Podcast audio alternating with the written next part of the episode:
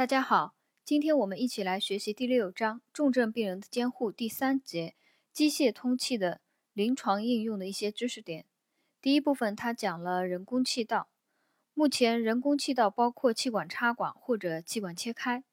建立人工气道的主要适应症有上呼吸道梗阻、呼吸道保护性机制受损。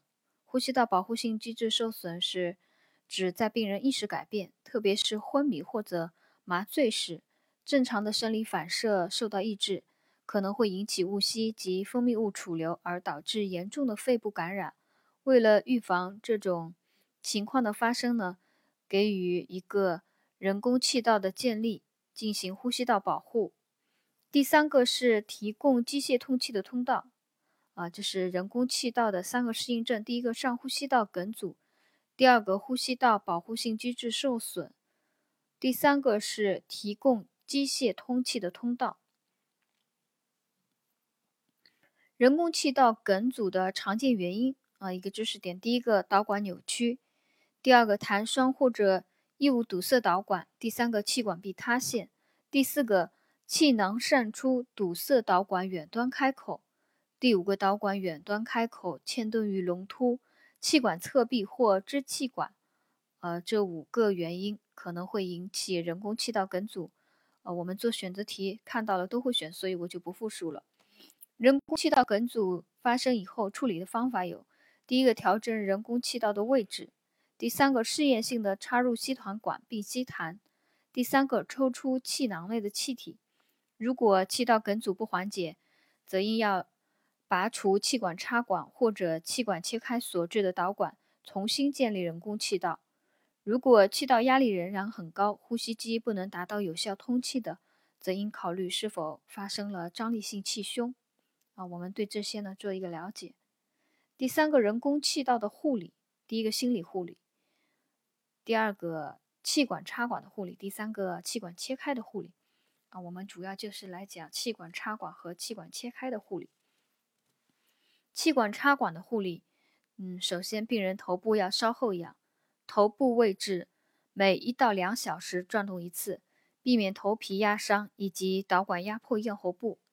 第二个，妥善固定导管，标明导管插入的深度，随时检查导管的位置。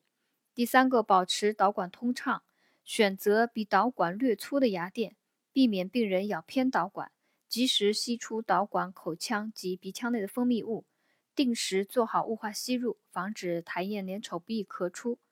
第四个，给予口腔护理。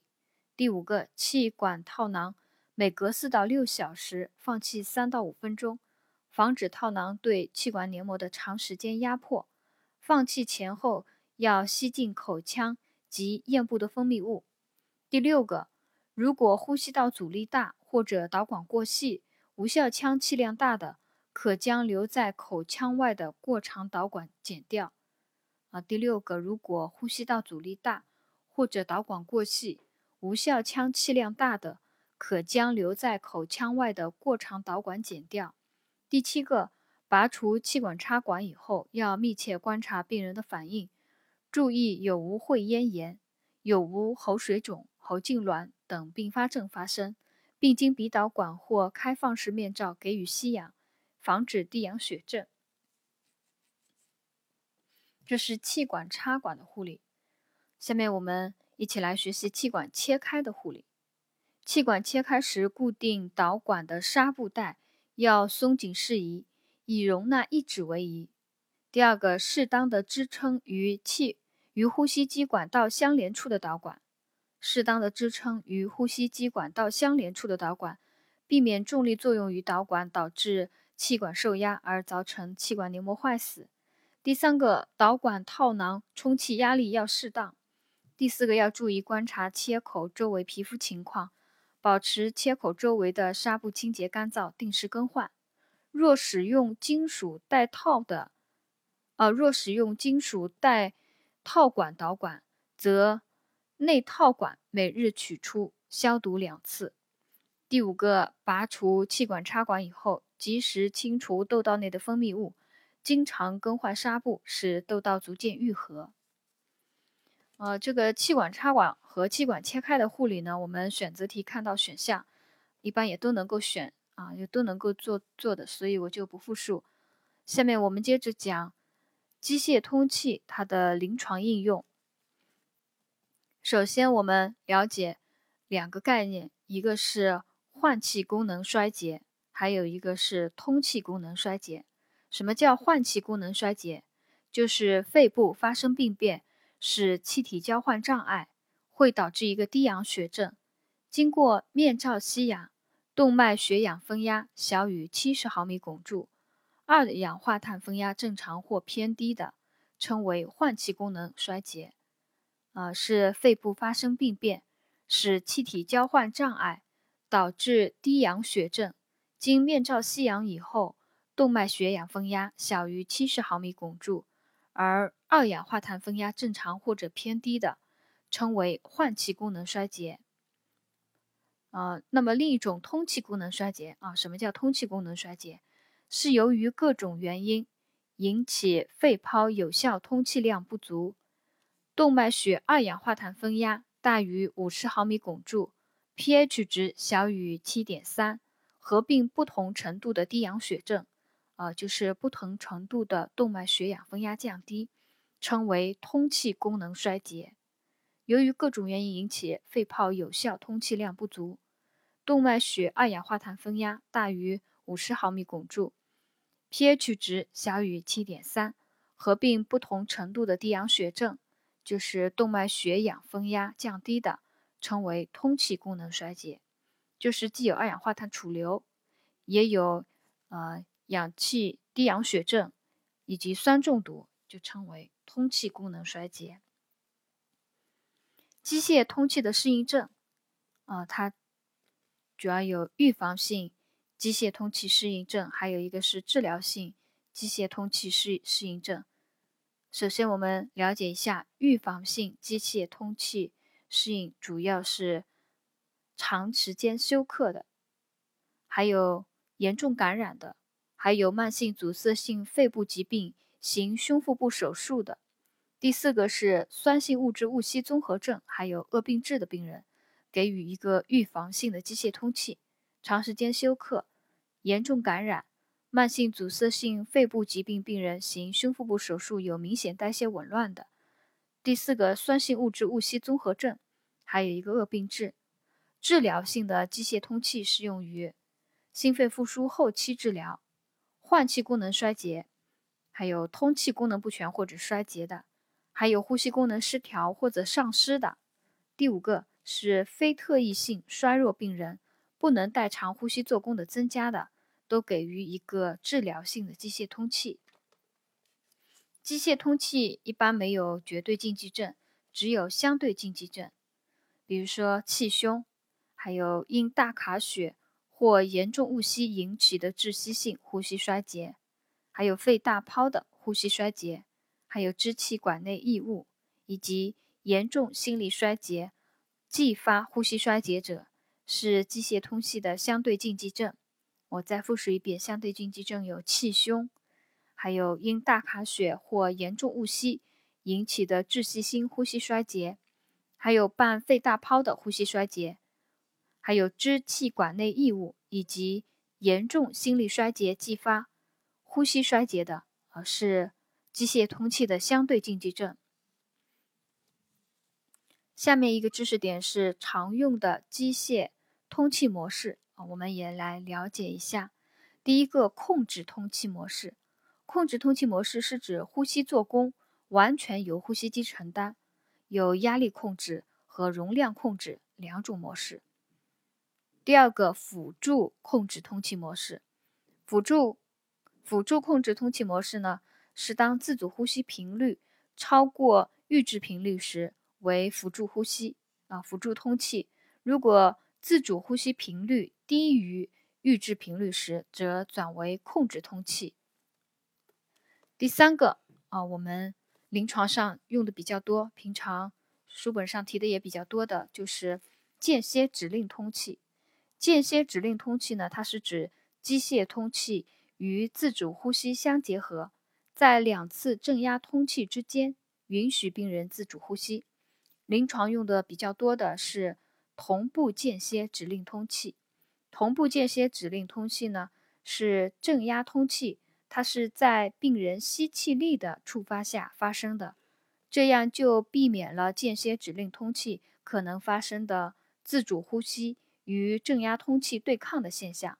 啊，所以临床上更常用同步间歇指令通气。它的正压通气是在病人吸气力的触发下发生的，避免了自主呼吸与正压通气的对抗。还有一种模式，我们也了解一下，叫压力支持通气模式。压力支持通气模式呢，是由病人控制主要的呼吸参数，潮气量的增加取决于预制压力值，可以明显的降低自主呼吸时的呼吸做功。第五种，呼气末正压 （PEEP） 模式啊，书本上提的也比较多。呼气末正压，呼吸机使用呼气末的气道压及肺泡内压维持高于大气压的水平，使小的开放肺泡膨大，尾线的肺泡再膨胀，目的是降低肺内分流量，纠正低氧血症。这是呼气末的正压通气模式啊，呼气末正压通气模式 （PEP 模式）。呼吸机使呼气末的气道压及肺泡内压维持高于大气压的水平，使小的开放肺泡膨大，尾线的肺泡再膨胀，目的是降低肺内分流量，纠正低氧血症。嗯，下面一个知识点：呼吸机撤离时。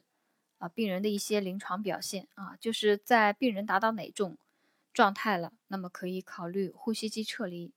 有以下几种啊，第一个就是呼吸衰竭的病因已基本纠正，第二个血流动力学相对稳定，休克和低血容量已彻底纠正，无频繁或致命的心律失常。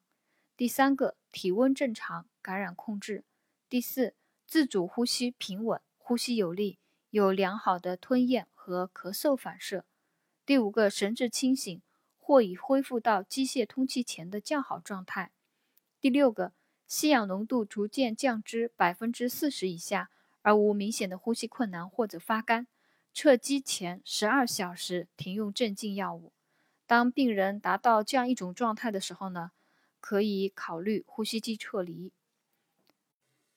下面我们来讲。